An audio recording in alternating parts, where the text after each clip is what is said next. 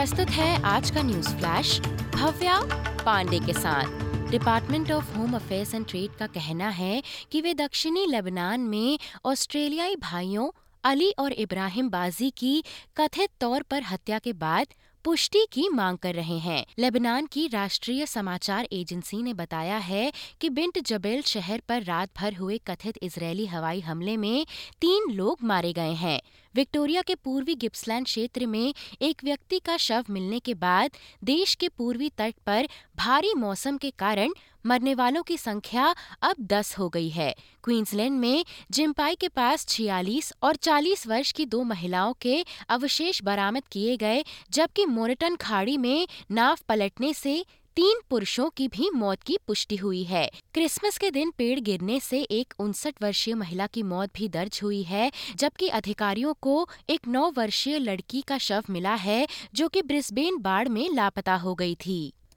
New south Wales के दक्षिणी तट पर परिवार के एक सदस्य को बचाने के दौरान समुद्र में बह गए एक व्यक्ति की तलाश फिर से शुरू कर दी गई है। ये 19 वर्षीय व्यक्ति बॉक्सिंग डे पर कांगो बीच पर अपने परिवार के एक सदस्य को बचाने के दौरान एक लहर में फंस समुद्र में बह गया था। नाइजीरियाई अधिकारियों के अनुसार प्लेटियो राज्य में सिलसिलावार हमले के बाद सप्ताहांत में मारे गए लोगों की संख्या बढ़कर 113 हो गई है। नाइजीरिया का ये क्षेत्र किसानों और चरवाहों के बीच झड़पों के लिए जाना जाता है और वर्तमान में इन दो समुदायों में संघर्ष जारी है। ऑस्ट्रेलिया का सबसे बड़ा बंदरगाह ऑपरेटर चेतावनी दे रहा है कि उसके कर्मचारियों के साथ वेतन विवाद से शिपिंग में बाधा उत्पन्न होने की संभावना है डीपी वर्ल्ड में यूनियन के सदस्य जो कि ऑस्ट्रेलिया के समुद्री माल के 40 प्रतिशत के लिए जिम्मेदार हैं, नवंबर के मध्य के वेतन और रोस्टर पर संरक्षित औद्योगिक कार्रवाई में शामिल हैं। जैसे जैसे ऑस्ट्रेलिया बढ़ती गर्मी की तैयारी कर रहा है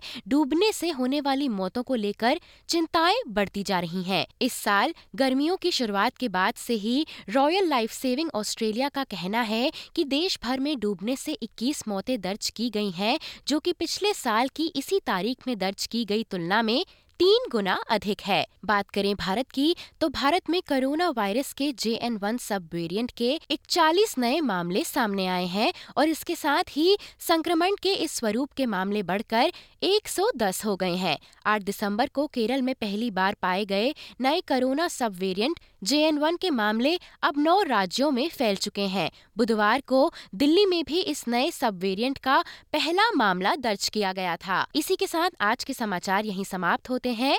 धन्यवाद।